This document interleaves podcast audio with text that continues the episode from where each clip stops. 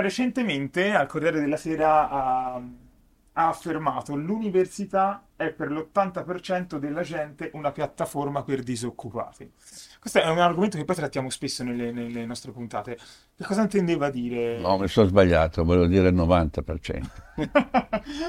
È passato del tempo, quindi la percentuale Aumentiamo, aumentiamo.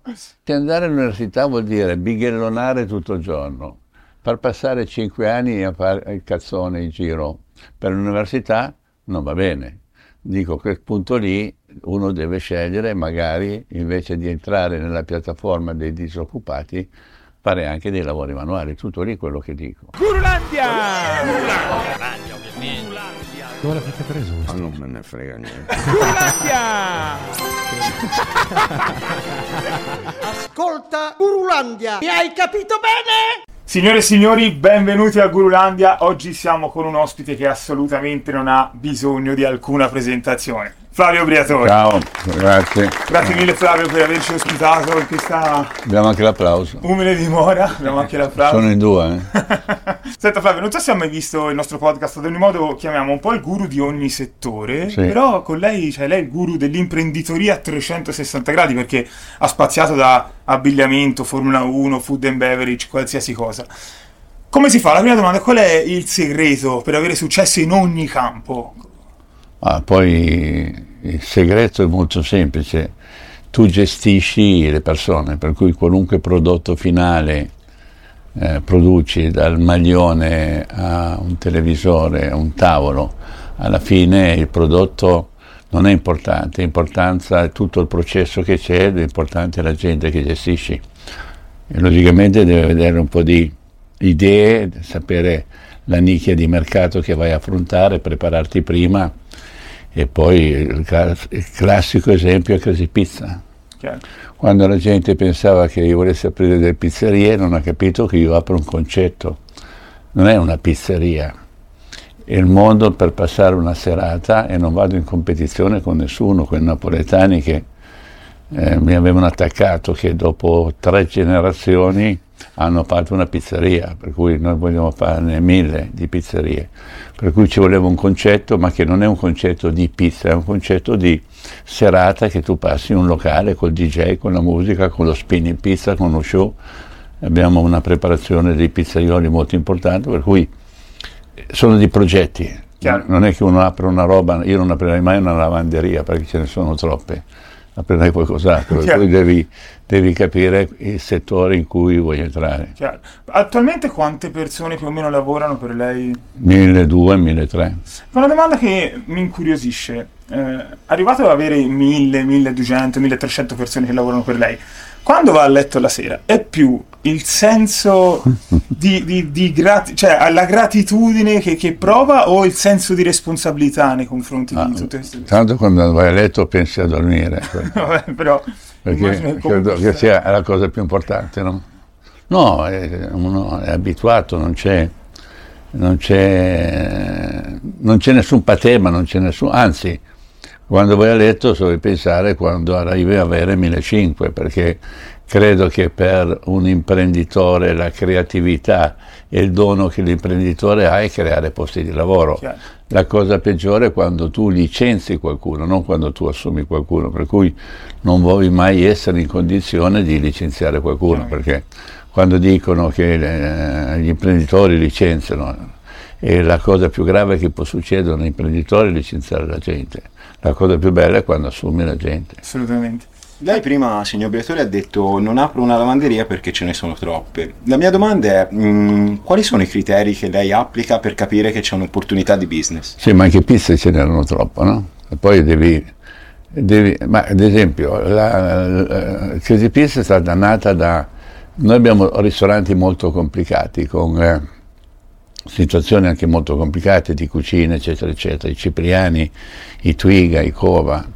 Volevo fare una roba facile, facile come packaging, perché aprire un ristorante cipriano è molto complicato, dobbiamo avere 30-35 persone in cucina, il twig la stessa roba. Volevo fare una roba che c'è una formula, la puoi ripetere a livello infinito e Quindi un pattern che si applica. Esatto, è, un concetto che tu applichi con delle ricette molto strette, per cui non hai bisogno di grandi chef, hai bisogno di cuochi bravi, ragazzi bravi, per cui è, un pacchetto chiuso. Allora il pacchetto chiuso tu ne provi uno, ne provi due e poi noi st- stamattina mi hanno telefonato che abbiamo firmato 10-12 licenze in India.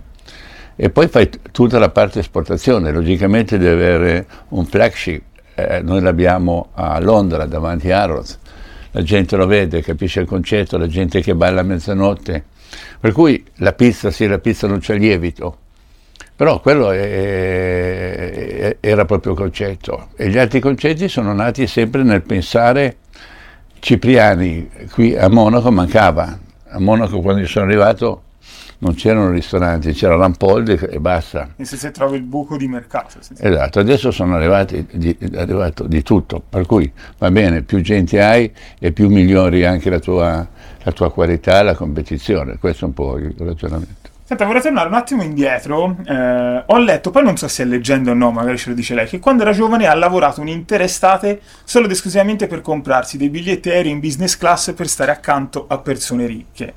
È vera questa No. cosa? È una leggenda. È una È cazzata. una cazzata, ok, quindi eh, poi No, no, eh, andiamo a scrivere a chi l'ha scritta. Però comunque eh, afferma che stare, circondarsi di persone comunque ricche aiuta poi... Cioè, quanto è importante il network secondo lei, essenzialmente? Ma eh, connecting people è la cosa più importante che puoi avere. Però non è importante essere vicino a gente ricca che non spende soldi, no? perché uno ricco che non spende è un poveraccio, cioè non, non ti cambia la vita. Devi essere insieme a della gente che ti dà opportunità e energia, come per me è stato Luciano Benetton. Chiaro. Lui, Luciano Benetton, era una persona ricca, ma non è che mi desse i soldi, mi ha dato delle opportunità, per cui io ringrazierò sempre lui perché è stato il primo che ha creduto in me. Eh, eh, sono le opportunità che ti devono dare, non che se frequenti uno ricco lo tocchi e diventi ricco anche tu. Se no, Vanno anche sapute no, cogliere. Bertolone, le salterei addosso in questo momento. Però sarebbero tutti a toccare, per cui devi avere gente che ti dia delle opportunità. Chiaro, vanno sapute cogliere. Eh, voglio chiederle proprio riguardo a questa domanda, se suo figlio si rende conto de- dell'opportunità che ha? Perché sai, qua tante persone pensano che nascere ricchi sia una fortuna, secondo me non è neanche tanto così, però la vera fortuna per Nathan è proprio stare a stretto contatto con lei ogni singolo giorno, cioè può imparare Beh, comunque tantissimo. io penso che è sempre meglio nascere ricco che povero. Sì, è chiaro, quello senza un bel dubbio. eh, Quella la roba. Ma la Abbiamo ricche- tanti la- esempi di persone sì. nate ricche che poi hanno Poi sono distrutto coglioni. il patrimonio. Cioè, sì, esatto. dei coglioni, per cui non è detto, non è detto che un figlio di mio figlio eh, possa essere qualcuno. Ciao. Ciao. Ciao Franco. Possa essere qualcuno che mandi avanti l'azienda, lo valuteremo. Se non è in grado di mandare avanti l'azienda, ci sarà un management, ci sarà una trust, ci sarà. L'importante è che uno sappia che ha la responsabilità di 1200-1500 salari e grazie al suo lavoro questa- questi ragazzi qui eh, vivono, pagano gli affitti, portano i bambini a scuola, hanno, esatto, hanno una vita. Noi abbiamo, c'è stata una ricerca fatta dalla Bain che il, eh, il gruppo con pi- più fidelizzazioni è nostro rispetto a Zoom, rispetto ad altri gruppi, per cui vuol dire che le persone che lavorano per noi sono trattate bene, hanno dei salari adeguati, per cui la gestione dell'azienda non è detto perché mio figlio e mio figlio la gestisce, assolutamente no, deve dimostrare di essere all'altezza di poterlo fare, poi se no non fa qualcos'altro. Chiaro, una bellissima risposta questa. Come io invece sarei, cioè, sono interessato a capire come fa a scegliere ehm, diciamo, i partner per creare poi azienda, impresa, cioè come, si- come fa il signor Beatore a fidarsi diciamo, di quella persona per aprire un'impresa, fare una partnership. Ma noi le imprese praticamente le apriamo solo noi, non è che abbiamo dei soci. Noi le apriamo e poi quando un'impresa è in sviluppo possiamo trovare dei soci in paesi vari. Cioè, a Doha abbiamo un socio, abbiamo cinque locali a Doha, a Riyadh abbiamo dei soci, perché sono delle pseudo licenze che noi diamo. Ma quando parti con un business, io sono sempre partito da solo, non è che solo in Formula 1 sono partito con la Benetton, tutto il resto sono sempre partito da solo. Formula 1, tra l'altro, lei è sempre stato un grande sostenitore del fatto che non fosse soltanto uno sport, ma un, ma un, um, Quello, quello che succede adesso. business, uno spettacolo. All'inizio, quando lei predicava, diciamo, questa filosofia, come fu presa nell'ambiente? Ma non fu capita perché la fortuna di Benetton era proprio quella che gli altri non capivano, perché noi abbiamo cominciato ad attirare degli sponsor importanti proprio perché non facevamo solo eh, un lavoro sui magazine, eh, motorsport, eccetera. Noi abbiamo cominciato a fare i deal con Vogue, con eh, tutti i brand importanti, con tutte le modelle più importanti, dai Varzigova, Naomi Campbell, a Heidi Klum, eccetera, eccetera. Per cui abbiamo attirato un sacco di sponsor che non volevano solo parlare di motorsport, ma volevano parlare di lifestyle. Chiaro. E poi gli altri, eh, è quello che sta facendo Liberty adesso. Se tu vedi eh, la Formula 1 adesso, la percezione è molto alta, le gare c'è un, eh, un pilota che domina tutte le gare, per cui teoricamente non dovresti avere nessun interesse a vedere la gara. Eh. La vedi perché la percezione della Formula 1 è molto alta. Visto che abbiamo aperto la parentesi Formula no. 1, tra l'altro io sono molto appassionato Sono- de- de- de- della Formula 1, eh, le chiedo com- come ha scoperto Michael Schumacher? Lei è stato l- colui che ha scoperto Michael Schumacher. Vabbè, è stato un, non potendomi permettere altri piloti, dovevamo pensare di crescere con qualche ragazzo giovane che era segnalato, poi era segnalato a tutti, non solo a noi. Di conseguenza abbiamo, eh, abbiamo deciso di puntare su Michael, erano 3-4 piloti, c'era Frenzer, Wendlinger, c'era Schumi. E eh, abbiamo deciso di puntare su Schumi perché lì c'è anche un po' questione di culo, cioè di, eh, a me avevano consigliato Frenzen, i miei volevano Wendlinger e io ho, ho preso eh, Schumi. Lì bisogna avere anche un po' di fortuna. Chiaro. Però se non ero, poi magari mi sbaglio, Schumacher non era sotto contratto della Jordan. No, quando- tutte, tutte cazzate. Ah, ok. Schumacher Ma ha fatto, sì, eh, ecco, eh, Michael ha fatto una gara con la Jordan, una tantum, perché uno dei piloti della Jordan, non mi ricordo più chi era, Gasciò, una roba, eh, forse Gasciò, aveva avuto un incidente a Londra con un taxista. Loro non avendo piloti, eh, il terzo pilota, hanno messo Michael Schumacher per una gara. Dopo quella gara lì, eh, questa gara credo che fosse Spa, poi c'è stato Monza, Monza lui era già con noi. Eh. Per cui se c'era un contratto con Jordan sarebbe stato con Jordan. Parlando un po' della Formula 1 attuale, lei ha avuto una lunghissima carriera in Formula 1, 22 anni se non sbaglio, poi ha vinto 7 titoli mondiali tra piloti e costruttori. Insomma, una carriera di tutto rispetto. Se oggi fosse il general manager della Ferrari, che Ah. cosa farebbe? Come mai la Ferrari non va neanche a spingerla da, da diversi anni? Eh, eh, non capisco perché siete tutti stupiti che la Ferrari non va. Ci sono gli altri team che lavorano meglio. Cioè, eh, Ferrari ha una posizione logistica non fantastica perché se tu vuoi prendere degli ingegneri in Inghilterra, se- quasi tutti i team sono in, in un raggio di 80-90 km. Se la Benetton o la Renault vuol prendere un ingegnere della McLaren, lui non deve cambiare casa. Lui guida magari 10 minuti in più, 10 minuti in meno. Gli inglesi odiano cambiare casa, cambiare scuola agli studenti. E in Ferrari ci hanno provato, quando, hanno fatto una grande operazione quando c'era Luca e Chantod e Domenicali, hanno preso a me 10-12 ingegneri. Allora hanno creato un, eh, un nocciolo duro dove hanno, dopo 5 anni hanno iniziato a vincere, hanno fatto poi c'era anche Schumacher, eccetera, eccetera. Adesso loro sono un po' isolati da 15 anni, non è che sono isolati da due anni. È difficile, voi vedete c'è un ingegnere come Stella messo fuori dalla Ferrari e il capo della, della McLaren. Costa era messo, stato fuori messo dalla Ferrari e è andato alla Mercedes e ha fatto un super lavoro. Bisogna anche saper valorizzare chi c'hai e poi logicamente devi dare una logistica a chi viene, eh, non a Maranello, perché se qualcuno va a Maranello a vivere eh, non può, devono organizzarsi su Bologna da trovare il modo di avere le famiglie dei- dei- degli ingegneri potenziali che prendono, un fatto di organizzazione.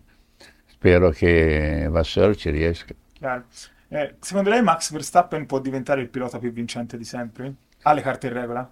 Sì, eh, sta facendo un eh, campionato mostro.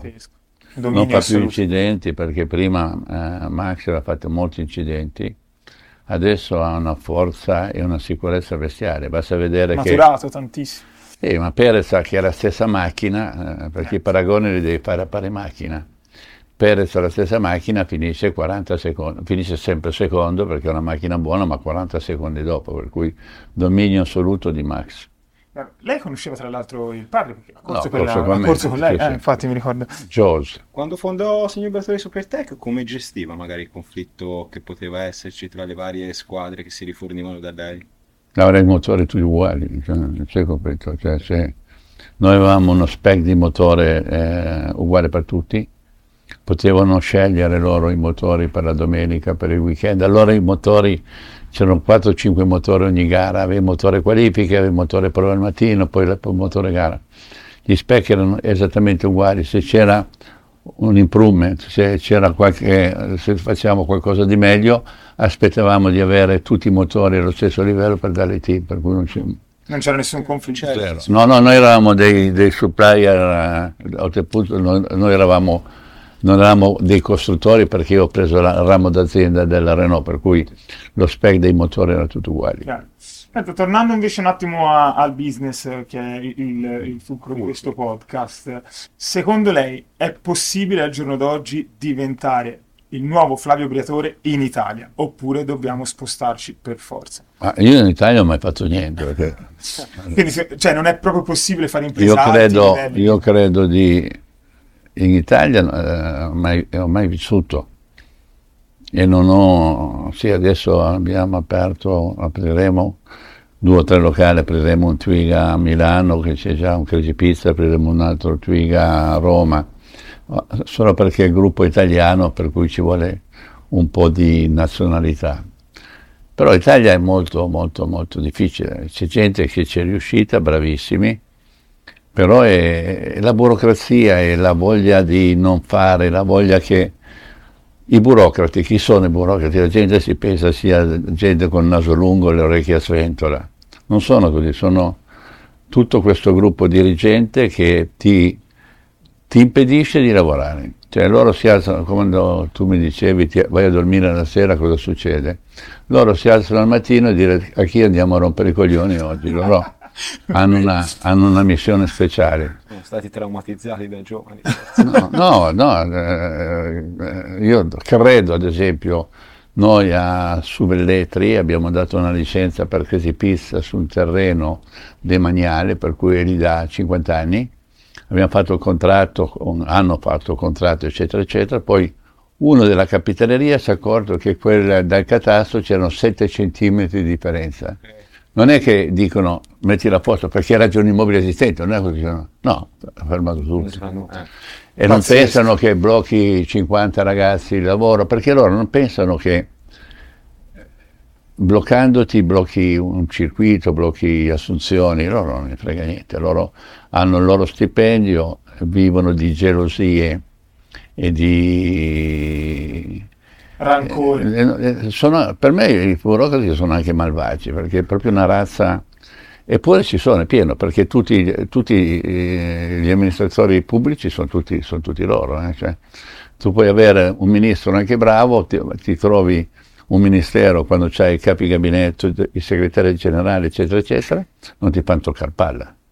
No, io sono totalmente d'accordo con lei, anch'io mh, nel mio piccolo mi sono dovuto trasferire a Dubai per, per cercare comunque di... e io so- abito là e noto veramente una differenza No, abissale. Dubai fa- vuoi fare business, fai business. abissale. E Esatto, se sai vuoi fare business fai esattamente quello che è black and white, no? Ti dicono le norme, ti dicono quello che devi fare, ti dicono quello che devi portare, tu rispetti le norme, finito a posto. Qui le norme sono sempre gialle perché poi nasce la corruzione, perché tu per la licenza prima dai un po' di soldi a uno, poi dai un po' di soldi all'altro.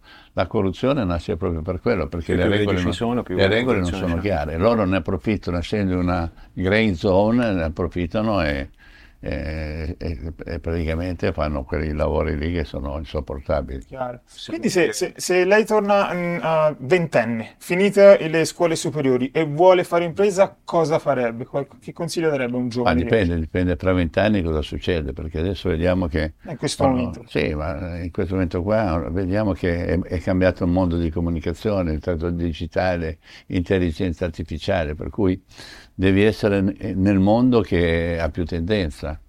Devi essere, è inutile che fai l'avvocato al notaio, perché ce ne sono tanti più bravi di te, no? Cui, e poi devi, devi essere in un mondo dove, dove vedi che c'è tendenza, è un mondo dove ci sono le novità, le applicazioni nuove, per cui non è che devi fare le robe di vent'anni fa, devi fare le robe che io oggi non so quello che devi fare fra dieci giorni, perché cambia talmente veloce e devi avere dei ragazzi bravi con te che riescono a carpire tutto quello che è novità.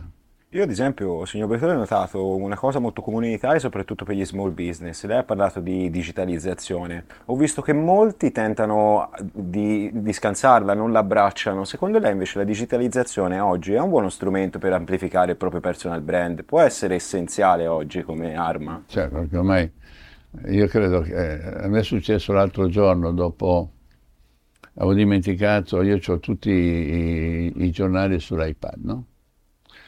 Ero sull'aereo e c'erano i giornali di carta.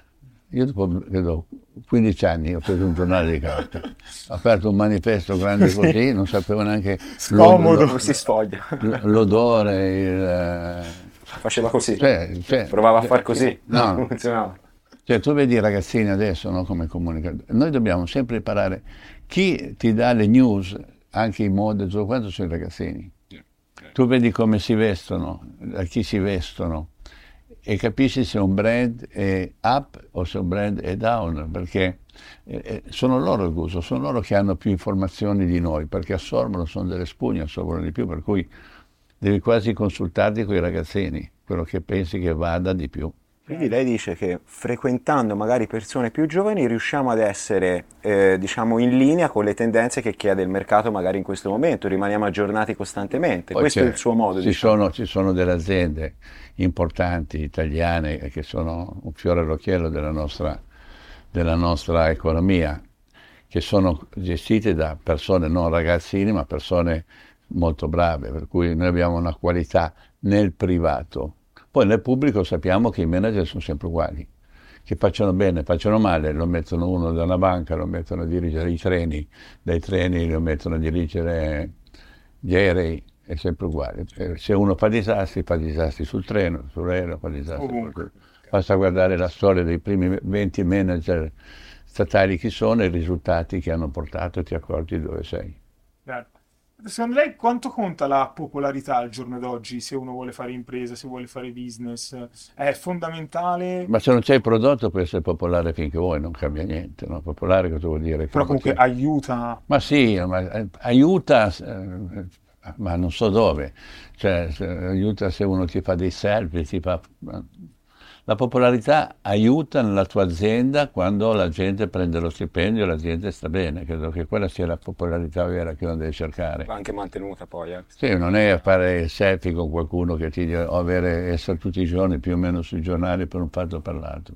Aspetta, recentemente al Corriere della Sera ha, ha affermato l'università è per l'80% della gente una piattaforma per disoccupati. Questo è un argomento che poi trattiamo spesso nelle, nelle nostre puntate. Che cosa intendeva dire? No, mi sono sbagliato, volevo dire il 90%. Sì, È passato del tempo, quindi la percentuale aumentiamo, aumentiamo. Cosa No, intendo dire questo, che ormai i lavori manuali non ce ne sono più, no? Non ho mai sentito più un ragazzo, c'erano una volta avevamo i per- i- gli istituti tecnici, Mhm. avevamo i periti tecnici, eccetera, eccetera. Adesso l'università cos'è? L'università è una ricerca di lavoro, no?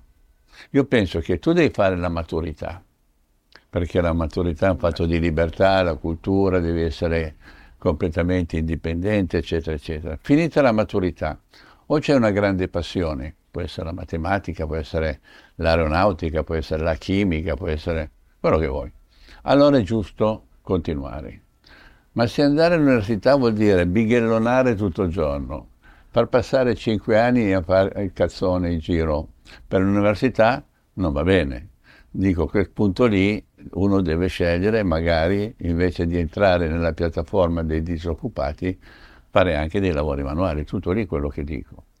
Perché tu non è che puoi fare l'idraulico, tu puoi fare l'idraulico e dopo dieci anni avere 50 officine. Perché la gente parte sempre è, è l'esempio classico della pizzeria, no? quando intervistavano questi napoletani, eh, gli dicevano, ma voi, eh, sì, noi siamo di, cinque generazioni di pizzaioli, quante, pizza, eh, quante pizzerie avete? Una, e che cazzo? Allora, capisci? Capito? Quattro, ma non cambia niente, proprio il concetto devi essere pensare alla grande, anche se fai un lavoro manuale, non è detto che tu puoi fare bene facendo un lavoro manuale perché c'è meno competizione. È l'esempio che facevo dei falegnami che non hanno capito. Io sono stato in falegnameria dalla gente che fa prodotti per noi, il più giovane ha 50 anni. Cioè tu una volta andavi nelle aziende, vedevi dei ragazzi di 20-30 anni che erano... Però se vedi che l'azienda di famiglia fatica ad andare avanti, Nordio, il nostro ministro del, della giustizia, ha detto che se tu paghi le tasse come richiesto dallo Stato italiano, fallisci. Eh. Ha detto lui, sono il 75% di tassazione, fallisci. Quando un ragazzo vede che l'azienda del papà dopo la maturità fa fatica e il papà non ce la fa, si indebita, eccetera, eccetera, è logico che non continua l'impresa del padre e va a cercare eh, magari qualcos'altro. Non dimenticare che quando esci dall'università il primo salario parli di 1.500, 1.800, 2.000 euro, non è che parli che quando è finito sei... 5.000 euro al mese, è chiaro. Cioè, allora, per cui dico, c'è molta più possibilità di cercare di trovare, di fare dei lavori che servono al, in questo momento all'economia, invece di essere un altro avvocato, ingegnere, professore che è pieno. E poi la, la, maggior parte dei ragazzi di oggi, secondo me, il problema che hanno è che vogliono per forza di cose fare un lavoro che l'appassionano, che li piace. Però secondo me devi partire da quello che c'è. Quanto conta per lei, signor Bettore, la passione a livello di imprenditoria? Ma intanto i ragazzi devono trovare il lavoro, non è che devono trovare il lavoro che, che, che gli piace. il primo lavoro esatto. che trovi devi trovare un lavoro, no? Comincia a trovare un lavoro, poi ti guardi attorno e poi la passione, ma la passione ti viene eh, ogni volta che fai un'azienda nuova. Cioè, non è che io sono andato in Formula 1 ma ho, mis- ho mai visto una gara di Formula 1, per cui non è che ho detto e tutti mi dicevano che per essere bravo in Formula 1 devi avere il, motorsport nello stomaco, no? Io non ho mai avuto nello stomaco il motorsport, eppure ho vinto più mondiali di quelli che avevano lo stomaco pieno di motorsport, per cui è lo stesso in qualunque tipo di lavoro, ma i ragazzi devono capire che non c'è un lavoro per loro. Per il momento c'è un lavoro e poi piano piano trovano anche lavoro per loro. Yeah. Perché con questo discorso qua, secondo me, sta trasmettendo delle cose molto utili, soprattutto magari a chi è anche più giovane di noi. Io ho notato che mh, magari anche altri nostri coetanei avrebbero delle belle idee, sono anche delle menti brillanti, ma magari non si lanciano, io sto parlando di territorio italiano, per paura del fallimento, ok? Perché si parte sempre da una predisposizione di mindset mentale che sbaglieremo, che andrà tutto male. Già anche questo secondo me è un punto di partenza sbagliato. Secondo lei si supera la paura del fallimento? Se sì, come? E lei l'ha mai avuta? No, per fortuna no. Però se tu parti e pensi che se apri un'attività fallisci, sei un pirla, cioè ci vuole coraggio nella vita, non è che se no siamo tutti uguali, no? se no saremmo tutti a salario, è un po' quello che vorrebbero i 5 Stelle, tutti a salario minimo, tutti poveri, tutti, tutti contenti di, di essere sfigati come loro, per cui credo che, che, credo che questo qui... Già risposto così. No, no, no ma è giusto, ma volevo che... No, no, ma no, ma, no, ma i ragazzi, ma scusa poi ragazzi, abbiamo visto sto reddito di cittadinanza, no? Io, io capisco che deve aiutare chi ha bisogno. E lì dovrebbero i sindaci a dire Giovanni Pasquale sono handicappati, Giovanna è ammalata, è una signora sola con due bambini. Lì dobbiamo dare tutto l'aiuto, ma quando c'hai dei ragazzotti di 24, 25, 30 anni che non fanno nulla e, e fanno un po' di lavoro in nero, questa gente qui non va bene, questa gente qui non va bene alla comunità, non va bene a nessuno, per cui è giusto che si deve reddito di cittadinanza, questi qui si devono rimboccare le maniche come tutto. Noi abbiamo dei lavori stagionali, Twiga stagionali, Monte Carlo meno, il Kenya stagionale, il eh, Dubai stagionale. Noi adesso qui al Billionaire di Monaco, allo Sporting, abbiamo il 70% dei ragazzi che arrivano da Dubai, da Doha, da Kenya. Per cui se vuoi lavorare, noi lavoro, te lo diamo 6 mesi all'anno.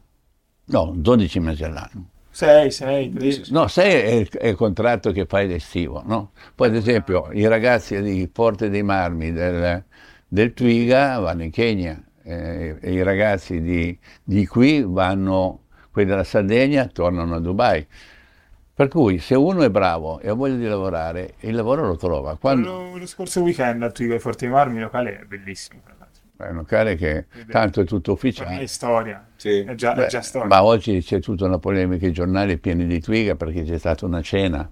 Cioè, pensa a te sti di politici, con tutto quello che hanno da fare, vanno a vedere che è andato a cena a Twiga. Cioè, io non Eh, ma so. ormai il click, eh, a chiam- Vero, chiappa click No, è ma dai, importante. Ma sono d'accordissimo. Sono pagine intere su Repubblica, Corriere, pa- non è che parliamo di giornalini di Topolino. Con tutti i problemi Sì, che ci sono. Cioè di una volta. problemi che ci sono, Calenda da Capalbio, cioè, non è che chiamasse dall'inferno, da Capalbio che è la tana dei radical chic insopportabili che ci sono in Italia, sono tutti lì.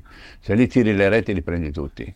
E da Capalbio va a sindacare cosa deve fare Renzi o, cosa, o dove deve andare a cena da Boschi o Bonifaci. Ma è una sono giornali di gossip. ormai. No, ma, son- loro sono, ma loro li creano questi gossip. Sì, sì. Cioè, invece di vedere i problemi veri del paese, lavorare sul paese, parliamo sempre solo di gossip. Senta, mentre mi preparavo a questa intervista, ho digitato su Google eh, Flavio Briatore e la prima domanda che è uscita è a quanto ammonta il patrimonio di Flavio Briatore? Non lo so. e questa è già una risposta. No, ma era ovvia la risposta di questo. Non è che devo andare a È la contare. prima domanda che cercano le persone su di lei su Google. eh. Chi, chi conta soldi Curiosi. diciamo che non è un No, bestia. no, ma lì, lì sono, anche lì non, non vuol dire niente. L'importante è che tu c'hai dei business che creano ricchezza agli altri, per cui eh, logicamente creando ricchezza agli altri, vedi, devi partire dal fondo. Io pre- preferisco creare ricchezza agli altri e creando ricchezza agli altri automaticamente crei la tua ricchezza. Ma noi la ricchezza nostra la investiamo sempre, cioè non è che mettiamo i soldi in banca e andiamo in giro in, eh, in barca eh, tutta l'estate, no, si va in giro la settimana e il resto noi lavoriamo, per cui il patrimonio è il patrimonio importante, è il patrimonio culturale che hai nell'essere creativo di creare posti di lavoro, tutto lì. Certo, mi dicono dalla regia che abbiamo pochissimo tempo ancora. Facevo le ultime domande. Eh, arrivato a questo punto della sua vita, eh, quale sogno ha ancora nel cassetto?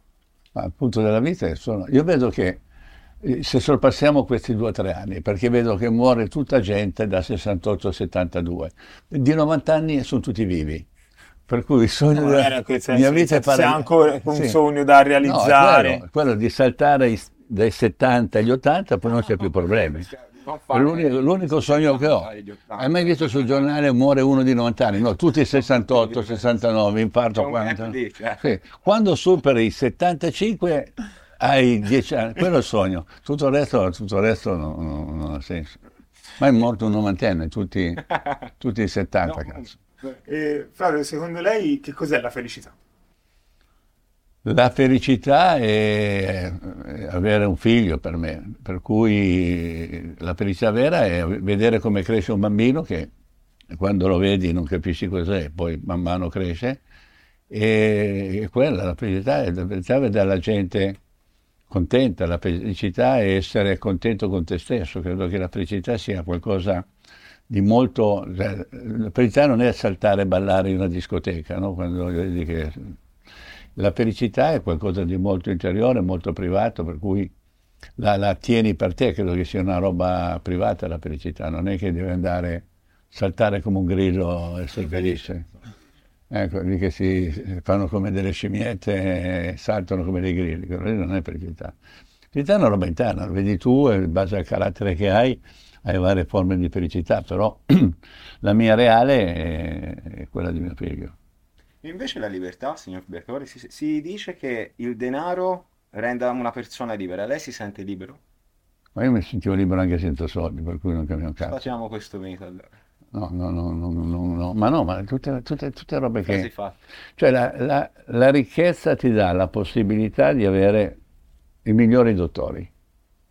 Va bene, finisce lì. Non è che costruire, l'ho detto l'altro giorno, avere i rubinetti d'oro ti rende... Io. Ma tu- tutte, la felicità vera, la ricchezza è quella tanto di, di aiutare altre famiglie.